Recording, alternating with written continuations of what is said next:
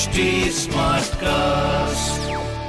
आप सुन रहे हैं एच डी स्मार्ट कास्ट और ये है लाइव हिंदुस्तान प्रोडक्शन हाय मैं हूँ रघु अफ्तार आप सुन रहे कानपुर स्मार्ट न्यूज़ और इस हफ़्ते मैं ही आपको आपके शहर की खबरें दे रहा हूँ। सब पहली खबर आपके लिए।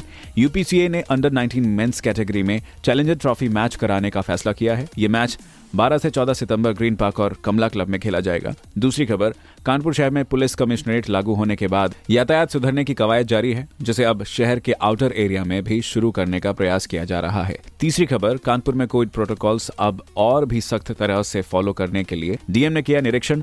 जिसके बाद अब सिटी बसेस में बिना मास्क और यूनिफॉर्म के ड्राइवर और कंडक्टर को सस्पेंड कर दिया जाएगा। तो ये थी कुछ ज़रूरी खबरें जो कि मैंने प्राप्त की हिंदुस्तान अखबार से। आप भी पढ़िए क्षेत्र का नंबर वन अखबार। हिंदुस्तान और कोई सवाल हो तो ज़रूर पूछेगा हमारे हैंडल हैं फेसबुक ट्विटर इंस्टाग्राम पर at the rate H T और ऐसी ही पॉडकास्ट सुनने के लिए log on to W W W dot H T dot com आप सुन रहे हैं एच डी स्मार्ट कास्ट और ये था live Hindustan production HD Smartcast.